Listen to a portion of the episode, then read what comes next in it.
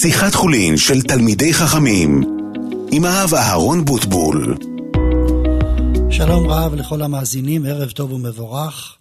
אנחנו שוב נפגשים בתוכנית אה, שיחת חולין, כפי שהודעתי ביום שישי, התוכנית הועתקה מיום רביעי ליום ראשון בשעה עשר בלילה, כפי שאתם חוזים.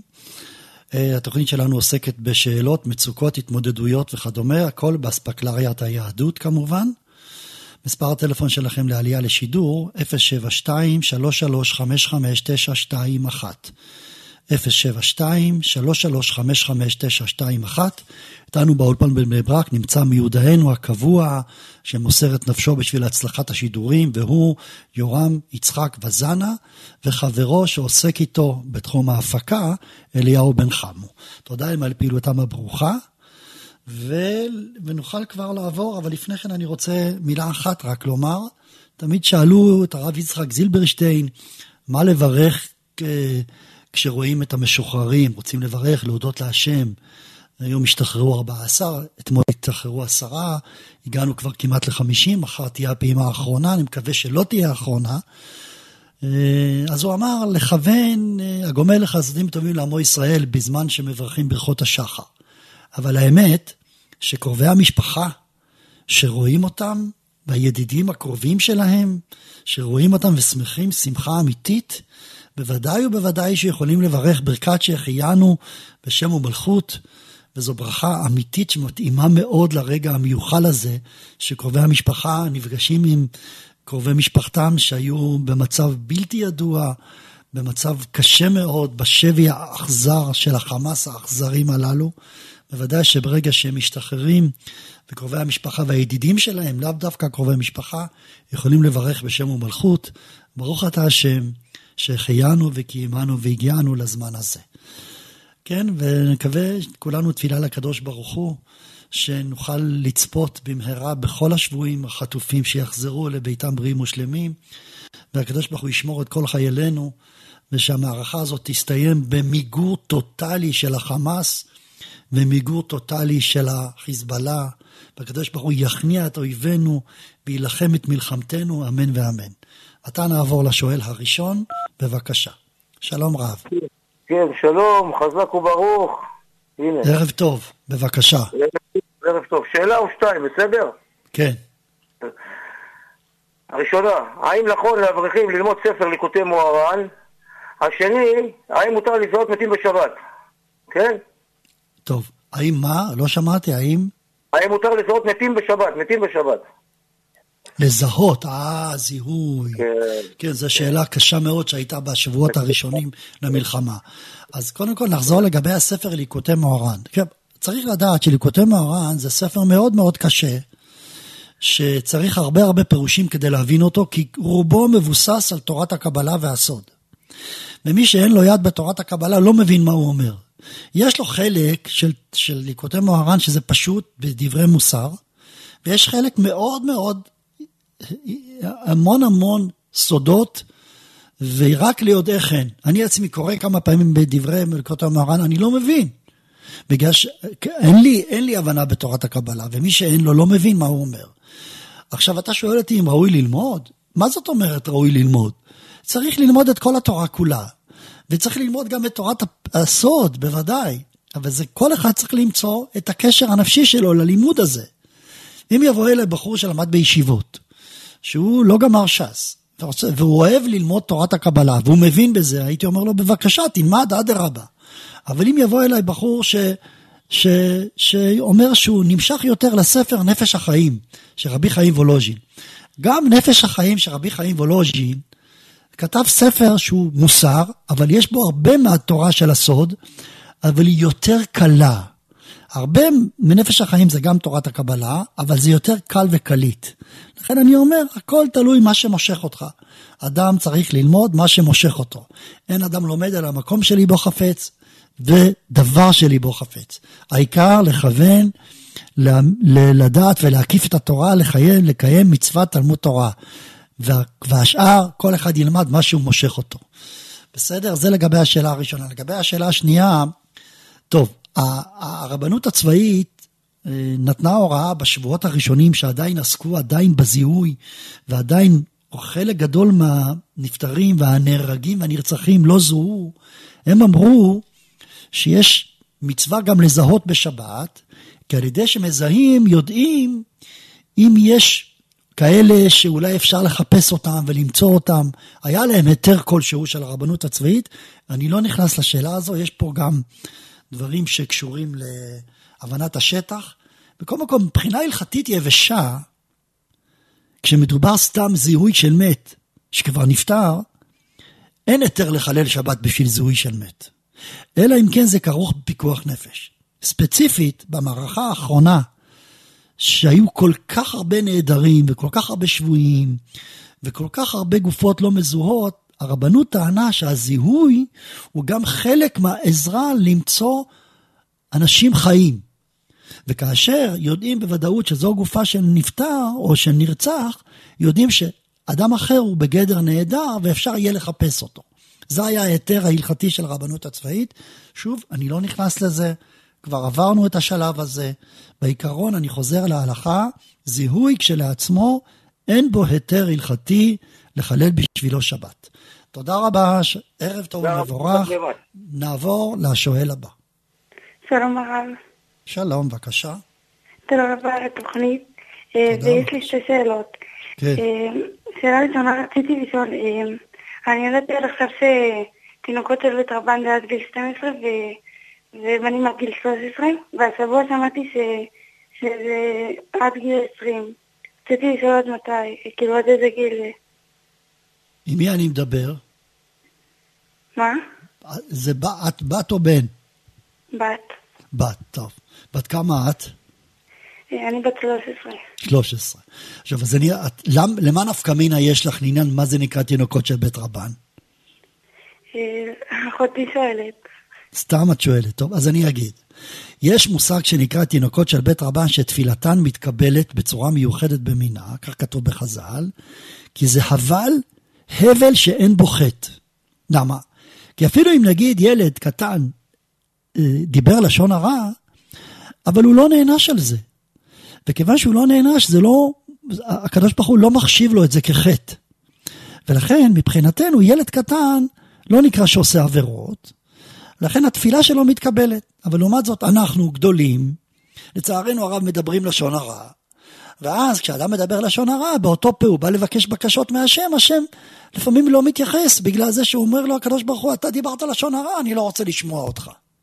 לכן חכמים דיברו בשבח תפילה של תינוקות של בית רבן, שהתפילה שלהם מתקבלת כי זה הבל שאין בו חטא. זה הלשון בגמרא. אכן, ההגדרה של תינוקות של בית רבן שזה הבל שאין בו חטא, הוא לבנות עד גיל 12 ולבנים עד גיל 13. כי בת מעל גיל 12 נעשית ברת חיובה והיא נעשית גדולה, והיא חייבת במצוות מדאורייתא או מדרבנן בכל הדברים האחרים, ואם חלילה היא עושה עבירה, אז זה נחשב לחובתה, ולהפך. ולכן המושג של תינוקות של בית רבן, לענייננו זה רק גיל 12 או 13 לבנים. מה שאת שואלת, שמצינו בחז"ל, שגיל 20 זה עונש בשמיים, כך כתוב, שהקדוש ברוך הוא דן בשמיים מגיל 20. פחות בגיל 20 לא דנים, זה דין אחר לגמרי, זה לא שייך לענייננו. לענייננו ההגדרה של אדם נעשה בר חיובה, זה, זה ילד זה מגיל 13 וילדה זה מגיל 12. זאת התשובה. בסדר? בבקשה. רציתי לשאול עוד משהו? כן, ושאלה שנייה, אה, אה, אני בכיתה, אה, המורה שלי לא מסכימה לעמוד לפני שכולם מסיימות להתפלל, ואני מתפללת לבד ואני מסיימת הראשונה. וכשאני מגיעה לתהילות, אני רוצה לשאול אם מותר לי להגיד תהילים בינתיים. הבנתי. תהילות הכוונה לפני תפילת שמונה עשרה. כן. כן. ואת מסיימת ראשונה, ויש לך זמן עד שכל הבנות מתחילות בשמונה עשרה, ואת רוצה בזמן הזה להגיד תהילים. כן. התשובה היא ככה, את ספרדיה, נכון? כן. ואת מברכת ברוך גאל ישראל בלי שם ומלכות. את לא אומרת ברוך אתה השם גאל ישראל, אלא את אומרת ברוך גאל ישראל, נכון? כן. את יודעת את ההלכה הזו שלא להגיד שם ומלכות. יופי. אז כיוון שאת יודעת שאסור לך להגיד שם ומלכות, מותר לך להגיד תהילים בזמן הזה.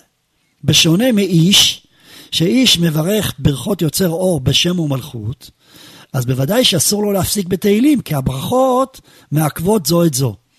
אבל אישה שאינה אומרת את הברכות והיא לא חייבת בהן, והיא מזכירה את זה בלי שם ומלכות, אז אם את ממתינה בתהילות לפני תפילת שמונה עשרה, מותר לך לומר תהילים. יפה. בבקשה. טוב, ערב תודה טוב. רבה, אבל אני מאוד רק- מתכוונת לשמוע אותך. בבקשה, חזקי ואמצי, נעבור לשואל הבא. שלום. הלו. כן, בבקשה, שלום. תודה רבה ממש על התוכנית הממש נפלאה הזאתי. בבקשה, כן. רצית, רציתי לשאול, יש לי דוד שהוא מאמן כושר, ואני צריך לעשות התעמלות לגב. מותר לו להראות לי בשבת תרגילים כאלה? זאת אומרת, הבנתי, הוא רק מראה לך את התרגיל, אבל אתה לא עושה אותו. אתה רק לומד אותו. כן, כן. טוב, אז אני אגיד מה אפשר לדון שזה אסור, ומיד אחר כך אני אגיד למה זה מותר. בהלכה כתוב שאסור לעשות, ללמוד דברים שאסור לעשות אותם בשבת. כן? למשל, אם אני עכשיו קניתי ארון ואני רוצה להרכיב אותו לבד, ויש לי חוברת הדרכה איך מרכיבים את הארון, אסור לי לקרוא בחוברת ההדרכה הזו. כי זה נקרא בלשון חכמים מעיין בין חסיו. אסור לי ללמוד איך מרכיבים את הארון. כיוצא בדבר הזה אמרתי שאסור לאדם לקרוא בספר מתכונים, כאשר הוא מנסה ללמוד איך לעשות את המתכון ולבצע אותו ביום חול. למה? כי הרי אסור לבשל בשבת. אז גם אסור ללמוד איך לבשל בשבת. עד כאן פשוט. עכשיו, לכאורה, יש מקום להגיד שפה זה אסור, אבל התשובה היא, כיוון שהתרגיל עצמו, הוא לא ברור שיש בו איסור. אפשר להגיד שתרגיל עצמו מותר לעשות אותו בשבת. אם אתה נהנה מזה וכולי, לכן בוודאי שללמוד את התרגיל מותר. לכן הלכה למעשה מותר. בסדר? בבקשה. כן, תודה רבה. ערב טוב. כן, נעבור לשואל הבא. כן, שלום, בבקשה. שלום תודה רבה על התוכנית. אה, יש לי שתי שאלות בבקשה. שאלה ראשונה, אה, חמי שיהיה בריא, הוא בשבת בבוקר, אה, שאנחנו כולם אצלו, כל הילדים, לו חלק מהילדים, אז אה, הוא ממהר להתפלל מנחה בצהריים מוקדם. ויש מנחה בערב, אבל הוא מתפלל מוקדם. מנחה גדולה. עושה- כן. אז יוצא שהוא עושה את הזימון באמצע האוכל, ומבקש שכולם יענו. השאלה אם אני יכול לענות לו, ואחרי זה להמשיך באוכל ולברך ברכת המזון ביחידות לבד אחר כך, או שאני חייב לברך איתו ולהפסיק את האוכל. לא, התשובה. היא, אתה יכול לענות ולהמשיך לאכול. אוקיי. עכשיו, שאלה שנייה, אה, מאיזה גיל אה, נוטלים לתינוק, לילד קטן, ידיים בבוקר? טוב, התשובה יפה, שאלה יפה ואני אענה לך. אה, תודה. צריך לדעת שאדם שלא נטל ידיים בבוקר, יש לו רוח רעה על ידיו, ובזוהר הקדוש מאוד מאוד הפליג בסכנה הגדולה שיש אם אדם נוגע בידיים שלא נטלו ידיים באוכל, לאכול את האוכל הזה. אם אדם קם בבוקר, יש לו רוח רעה על ידיו, הוא נוגע באוכל, צריך לדעת שהאוכל הזה מסוכן לאכילה. פשוט מסוכן לאכילה. סכנה רוחנית, סכנה שמימית, אנחנו לא יודעים לזהות את זה. אם נביא את זה למעבדה, לא יבינו ולא ימצאו את הסכנה, אבל חז"ל אמרו שיש סכנה ודבריהם מקובלים עלינו קודש קודשים. לכן צריך מאוד להיזהר שלא לגוע באוכל. עכשיו, לפי זה, גם תינוק שכבר נותנים לו לאכול אוכל ביד, תינוק בן חמישה, שישה או שבעה חודשים, מתחילים לתת לו דבר ביד. נותנים לו במבה, נותנים לו ביסקוויט, נותנים לו חתיכת לחם. עכשיו, תאר לעצמך שהתינוק הזה ישן בלילה ויש לו רוח רעה, ודאי. הוא תינוק, הוא יהודי. צריך לדעת שהרוח הרעה באה דווקא ליהודים. גוי, אין לו רוח רעה. זה דבר מעניין. דווקא יהודי שיש לו נשמה גדולה, הוא זה שמקבל את הרוח הרעה. כמו שחז"ל אמרו, זה לעומת זה עשה אלוקים. הרוח הרעה באה דווקא לאדם שיש לו נשמה גבוהה, כמו נשמה של יהודי. לכן התינוק הזה ישן בלילה ויש לו רוח רעה. עכשיו, אם אני נותן לו חתיכת לחם ביד, והוא נוגע בלחם, כאשר הוא לא נטל ידיים, הלחם הזה נהיה מסוכן. אז בעצם אני נותן לו דבר מסוכן. לכן הנוהג, מה שכתבו הפוסקים, ליטול ידיים לתינוק שמתחיל לאחוז אוכל בידיו. זה ההגדרה. לכן, ברגע שמתחילים לתת לתינוק אוכל בידיים, זה הרגע שצריך להדליק לנו נורה אדומה ולתת לנו קריאת השכמה. עכשיו אנחנו מקפידים ליטול לו ידיים בבוקר. תודה רבה הרב. עכשיו, אה, זה נוגע גם לאנשים מבוגרים שקמים משנת צהריים לצורך העניין? לא, התשובה היא לא. שינת צהריים זה, זה כדאי, אבל זה לא מעכב. כדאי. תודה רבה. יש מחלוקת בפוסקים, עיקר השינה זה שינת בוקר. בבקשה. חזק ואמץ, תודה רבה, ערב טוב. אנחנו נצא להפסקת פרסומות ומיד נשוב. אתם מאזינים לשיחת חולין של תלמידי חכמים עם הרב אהרון בוטבול. חזרנו לתוכנית, מספר הטלפון לעלייה לשידור 072-3355-921. נעבור לשואל הבא, לשאלה נוספת. שלום רב. הלו, שלום. בבקשה. יישר כוח לרב. יש לי שלוש שאלות בבקשה. שאלה ראשונה, מותר להשתמש בחגז בשבת לכיבוי גז? לא, ודאי שלא. ודאי שלא, איסור גמור, אין שום היתר. ואם קרה ועשינו את זה, אני אגיד לכבוד הרב מה קרה. אנחנו שכחנו גז דולג מתחת לפלטה, וזו פלטה שאנחנו לא צריכים אותה בהמשך הערב, אז יש שעון שמקבל אותה. אבל מה שקרה, שראינו שהפלטה חמה, ושמנו לב מאוחר בלילה, בשעה 11 בערך, בערב שבת, ויש לי ממש נכדים קטנים היו אצלי. והגובה של הפלטה זה היה בגובה שהם יכולים לגעת, ופחדנו. לא ידענו מה לעשות, אז הפעלנו חגז. טוב, והפלטה הזו הייתה מחוברת לחשמל? היא הייתה מחוברת לחשמל, אבל היא כבתה על שעון שבת. הבנתי, הבנתי. טוב. ומה שקרה שהגז נשאר דולג מתחת לפלטה. הבנתי, זו פלטה. שלה היינו צריכים אותה יותר. יש לנו שני פלטות, אחת הבנתי, בערב הבנתי. שבת שלה היינו צריכים טוב, אותה. אז תקשיבי, אז תקשיבי. קיבלת. מה שעשיתם, עשיתם בסדר. כי אתם לא, יש לך ילדים קטנים בבית, פחדת נכדים, להשאיר היו גז, נכדים קטנים, לא כן. משנה, פחדת להשאיר גז דולק, אז השתמשת בגרם של כיבוי, שזה שלוש דה רבנן, אפשר להקל לעשות אותו במקום צורך גדול גם בשבת. בדיוק. טוב, בסדר גמור. בבקשה. כן, האמת שניסינו גם אה, להשיג גוי או משהו כזה, אבל אה, בסדר. לא ידענו מה לעשות. עכשיו יש לי שאלה, אה, האם צריך להיצמד לסידור מסוים? כי יש סידורים שיש בהם שינויים. למשל יש לי סידור את עבודת השם שכתוב שם שאומרים במוצאי שבת אה, מגדול ובסעודת מילה ובסעודת פורים ואני לא, לא יודעת מתי אומרים מגדול אז. אומרים במוצאי שבת, ויש סידור אחר שאומר רק במוצאי שבת, כאילו. טוב, אז קודם כל לגבי מגדול, זה באמת, התשובה היא, זה מח, יש בזה הרבה מחלוקות. כף החיים אומר אה, אה, להגיד במוצאי שבת, אבל הרב עליו השלום אומר גם להגיד במקומות אחרים, אפשר. אבל מה הבעיה אם תגידי מגדול? מה יקרה אם תגידי מגדול אה, בסעודת אין לי בעיה, ברית? דווקא אמרתי כל הזמן, אבל פעם שאמרתי, נדמה לי אותך, שאמרת שמרן לא היה אומר במוצאי שבת מגדול. טוב, אז התשובה היא, אני חוזר, בסדר, הבנתי. יש, אמרתי לך, כף החיים אומר להגיד, והרב כותב לא להגיד. בסדר, אבל אה, אם את רוצה דווקא אה, סידור שהולך לפי פסקי הרב, זה סידור יחווה דעת או סידור חזון עובדיה. אלו הסידורים אה, כן, שהם נטו פסקי הרב. או יש סידור חזון עובדיה, או סידור יחווה דעת. טוב, בבקשה. זון עבדה לך ודעת. והשאלה השלישית שלי, כבוד הרב, אה, נדמה לי בספר ישעיה, אם אני לא טועה, כתוב כי ביתי ייקרא לכל העמים. כי ביתי, לא זוכר את? הפסוק, ייקרא לכל העמים. נו. באיזה זכות העמים יבואו לבית המקדש? אני... אז קודם כל, התשובה היא ככה. כי ביתי בית תפילה ייקרא.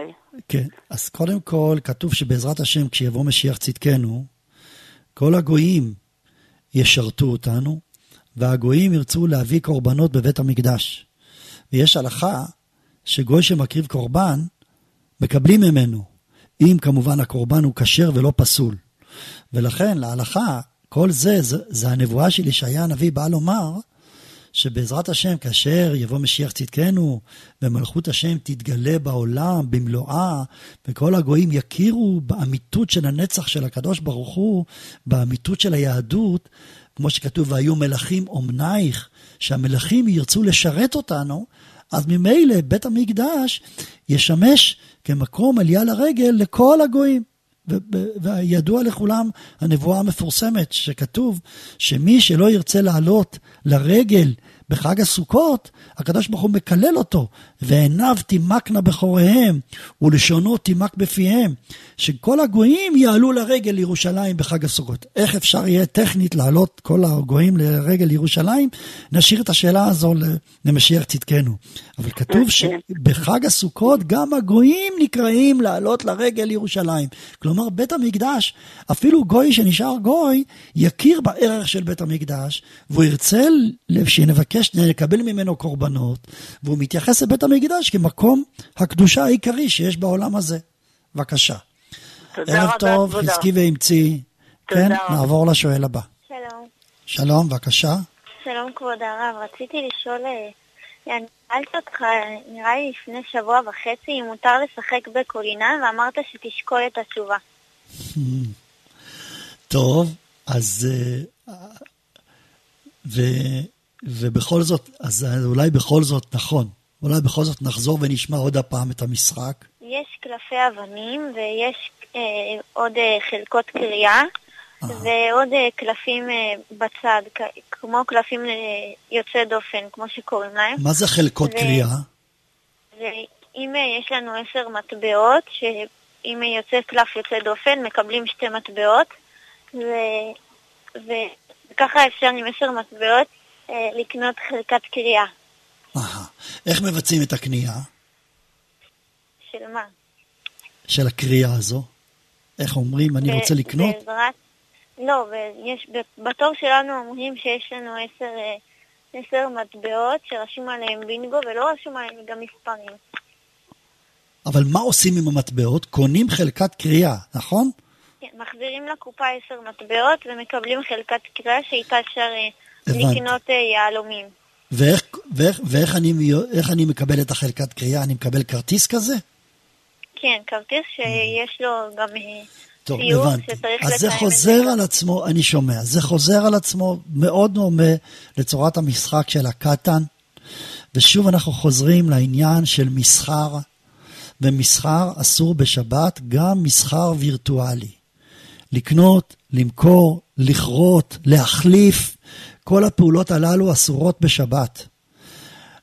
כל זמן שמשתמשים בלשון לקנות, כל זמן שמשתמשים בלשון להחליף, להמיר, כל הפעולות הללו אסורות בשבת. אפילו אם אני אומר לחברי שייתן לי מנה, נגיד יש לי מנה בצלחת, בורקס, ולחברי יש מנה של בשר, ואני אוהב את הבשר והוא אוהב את הבורקס, ואני אומר לו, תן לי את הבשר שלך במקום הבורקס, אסור לעשות את זה בשבת. צריך להגיד לו, קח ממני את הבורקס והוא יביא לי לבד את הבשר. אבל אני לא אגיד לו, תן לי את זה במקום זה. כשאני אומר פעולה כזאת, עשיתי החלפה בשבת, והדבר הזה אסור בשבת משום משא ומתן. בגלל שאנשים מקפידים. טוב, לכן נראה לי שהדבר אסור בשבת. צר לי. טוב? אה, תודה רבה. ערב טוב. שאלה. כן. יש לי עוד שאלה. אם, אני קיבלתי על עצמי שתי חיילים, וביניהם יש אה, שתי, פרק צדיק א', שאמרו שעם זה יש כמו סיבה להינצל מחבלי משיח. אז אה, אם אני אקרא את זה כל יום, גם את הפרקים האלה, זה יקרא שכאילו אני קוראת גם על עצמי, או שלהקדיש לחיילים ולקרוא עוד אה, כמה פעמים לעצמי? טוב, שאלה יפה, ממש שאלה יפה. קודם כל, אני מאוד מעריך את זה. יש לך שמות של החיילים שאת מזכירה אותם? כן. מי נתן לך את השמות? בקו אה, מקבלים שמות של חיילים, מתקשרים, מקישים אחד ומקבלים... אה, יש לך קו, אה, מס... יש לך קו טלפון ש... שמתקשרים ונותנים את השמות של החיילים? כן. אה, יפה. טוב, אז את קיבלת על עצמך להגיד כל יום אה, פרק יושב בסתר, נכון? כן, ואיתו גם אה, עוד שלוש פרקים על כל חייל. אה. יפה מאוד. ועכשיו את שואלת, שכיוון ש, ש, שיושב בסתר עליון, יש בו סגולה להינצל ממזיקים ועוד, ואת שואלת, ואת מקדישה את זה לחייל, את שואלת, האם הסגולה הזו קיימת גם בשבילך, או אולי את צריכה לחזור ולקרוא? זו השאלה שלך, נכון? נכון, כן. שאלה טובה. אז אני רוצה לענות שיש דבר דומה לשאלה הזו זה מופיע בתשובות של הרב ביביע עומר, אני אספר את המקרה. הרב עליו השלום מספר סיפור יפה. אדם שקיבל על עצמו בשכר לומר קדיש בשביל אדם שנפטר בלי בנים. כידוע לכם, אדם שנפטר צריך לומר עליו קדיש, אבל הוא לא זכה לבנים. המשפחה של אותו אדם שכרה מישהו בתשלום חודשי שהוא יתפלל עליו ויגיד עליו קדיש. באמצע השנה נפטר אבא שלו, של אותו אחד. ועכשיו הוא צריך להגיד קדיש בשביל אבא שלו. האם זה שהוא אומר קדיש בשביל אבא שלו, זה סותר את זה שהוא אומר קדיש בשביל אותו אחד? שהוא צריך להפסיק, או שזה מועיל לשניהם? והרב עונה שזה מועיל לשניהם. לכן אם קיבלת על עצמך להגיד תהילים בשביל החייל, זה לא מגרע כהוא זה בזה שאת קוראת את התהילים וזה מועיל גם בשבילך. בסדר? תודה, תודה רבה, חזקי ואמצי. בבקשה. אה, ערב טוב, נעבור לשואל הבא. הלו, שלום, בבקשה.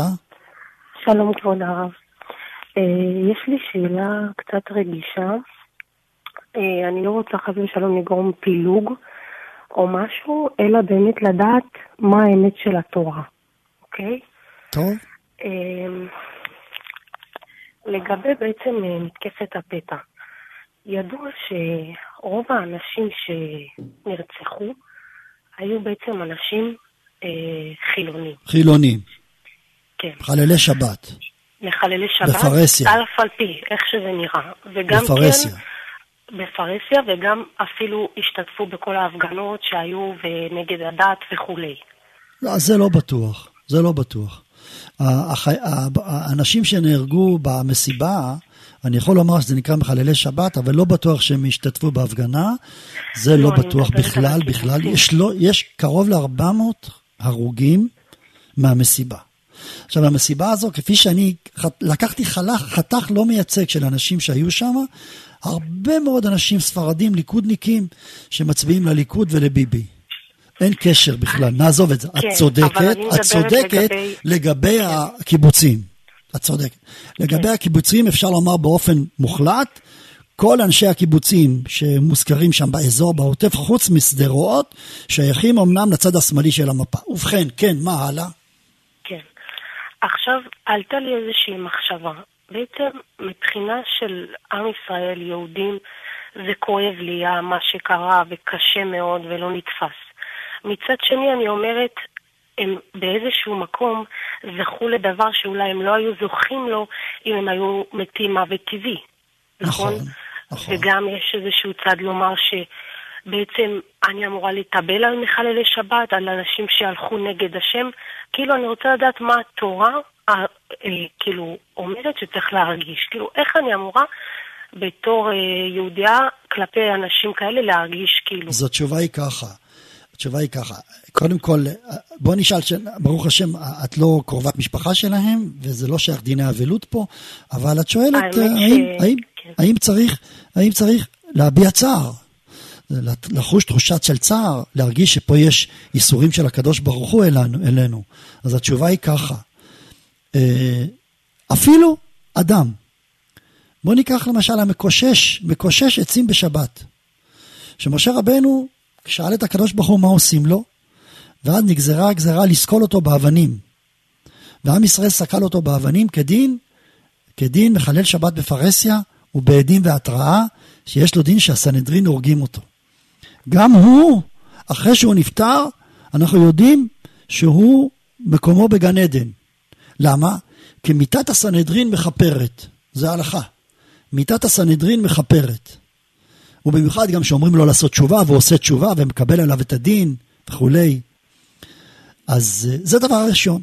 עכשיו, עכשיו, במקביל לזה, בל נשכח שפה האנשים האלה שנהרגו, הם נהרגו לא בגלל שהם חיללו שבת.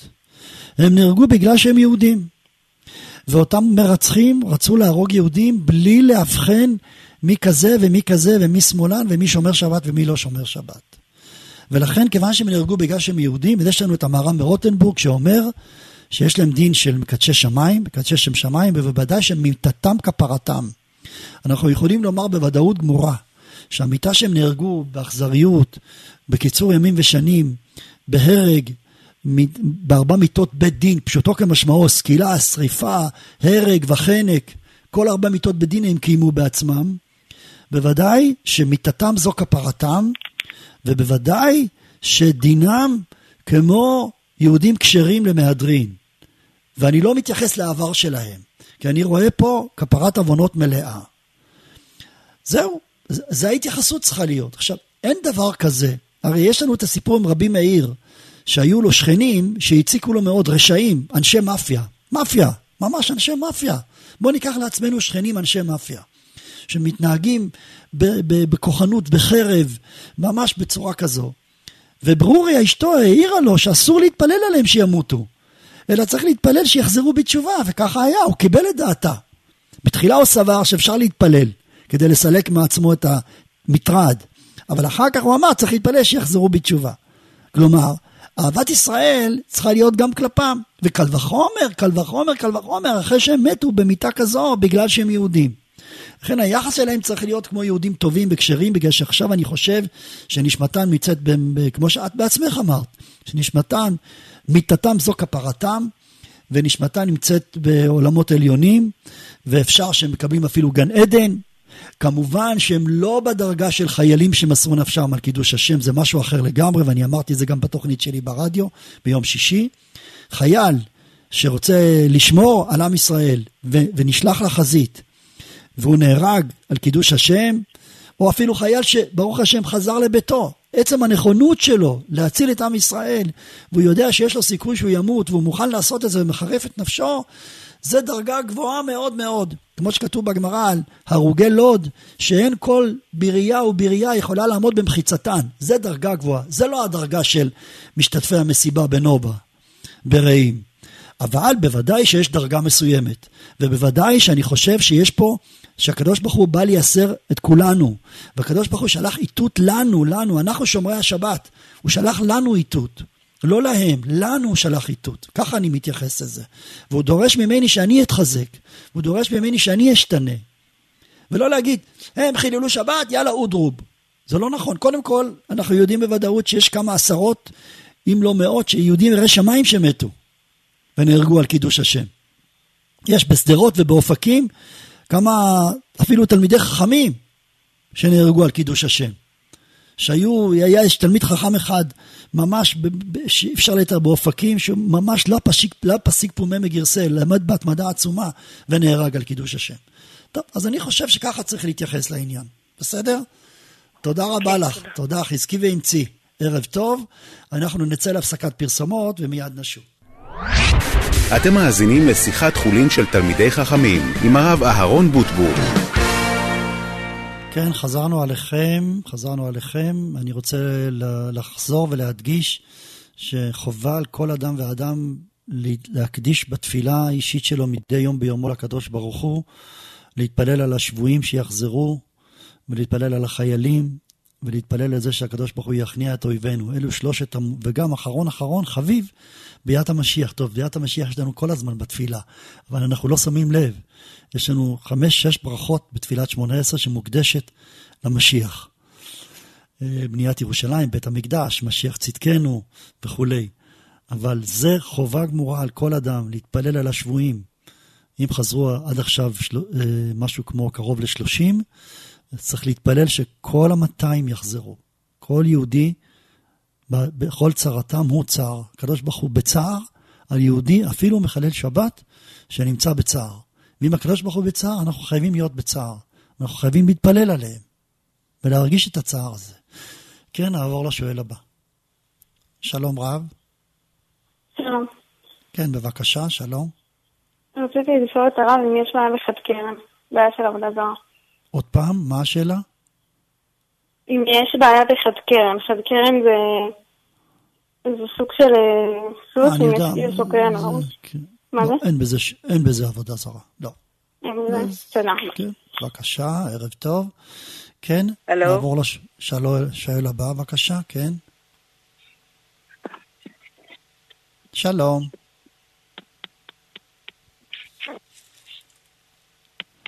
כן, בבקשה, את נשמעת, את יכולה לדבר. הלו? כן, שלום, ערב טוב. שלום. הלו? כן, שלום, ערב טוב. אה, כבוד הרב, כבוד הרב, השם ישמור אותך, יאריך ימיך ושנותיך בטוב בנעימים. כל יום שישי אני נהנית מהשעות. גם את, גם את, תהיי בריאה, בבקשה. כן, מה השאלה? שאלה קצת לא, לא, לא הלכה, אה, בעניין חוק. העורך דין שאני איתו, שילמתי לו המון כסף. עכשיו גמרנו את התיק, הוא רוצה שאני אשלם לו 431 שקל. ידוע לך, כבוד הרב, מה, מה עושים בדבר כזה? איזה תשובה ש... אולי תוכל לעבור. לא הבנתי, מה השאלה, אם לשלם לו או לא? העורך דין רוצה שאני אקח את התיק כולו אליי הביתה, כי גמרנו את המשפט. הוא רוצה שאני אשלם לו 431 שקל. אני, מה, אני לא מה, מה נכון לעשות? לא יודע, האם העורך דין טיפל בתיק והוא דורש כסף, אז אה, מגיע לו, לא? מה את חושבת? אני לא יודעת, כי גם לא שומעת אותך טוב. טוב, התשובה מה, היא... מה אני אעשה? מה אני אעשה? אני אשלם לו, אני אקח את התיק? כל התיק לא עם. המערכת, עם כל התדפיסים, עם כל הצילומים.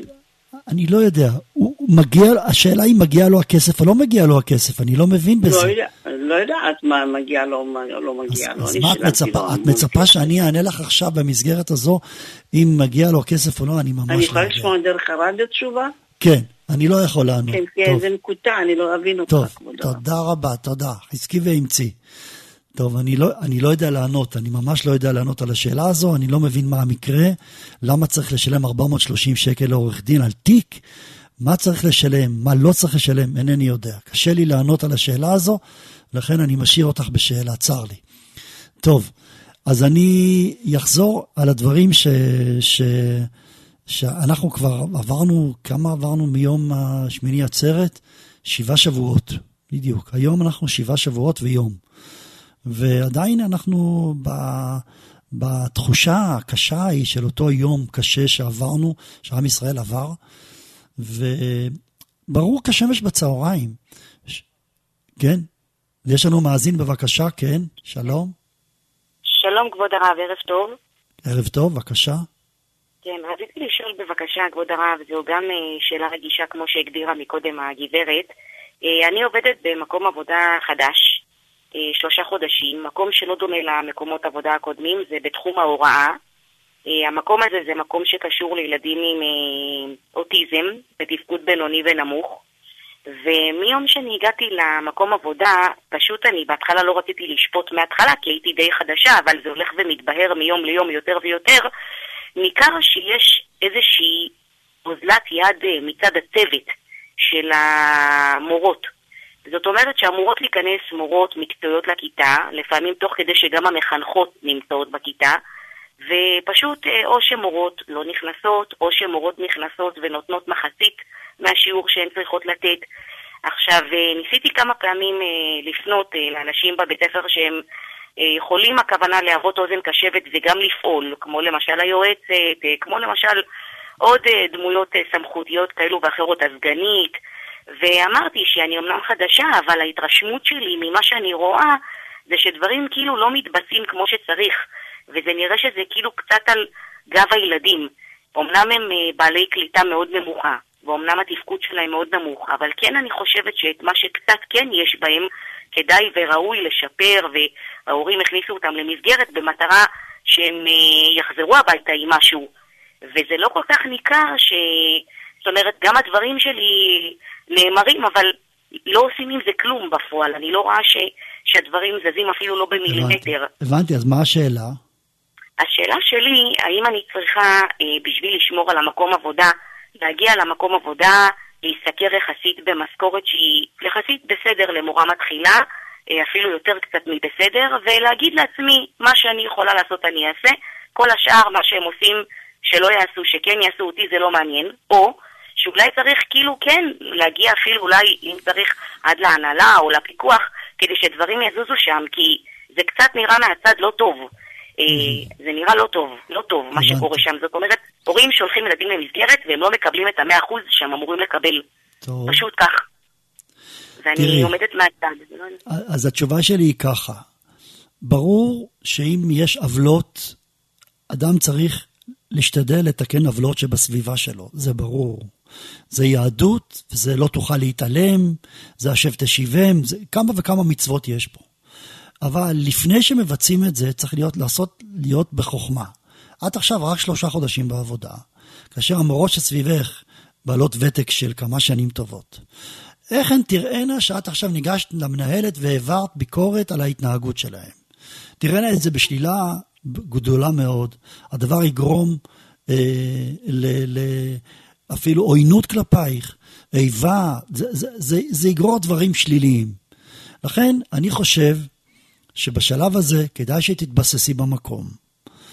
ובחוכמה ובטקט ובתבונה, לדבר על זה עם ההנהלה.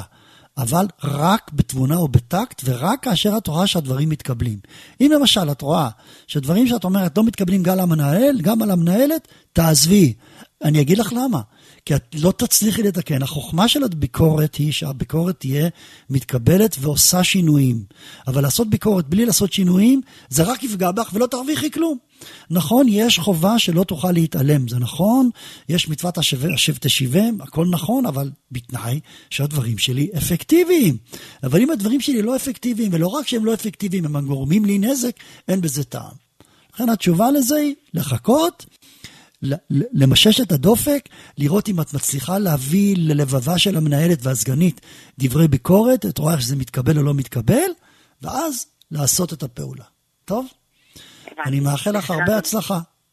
תודה רבה, תודה רבה. תודה, לילה טוב. טוב, אנחנו נאלצים לסיים פה. אני מודה לכם על ההאזנה, מודה לכם על ההקשבה. תודה רבה למפיק ולטכנאי. אנחנו, אני מודיע לכם שביום שישי הקרוב לצערי לא תהיה תוכנית הליכות עולם.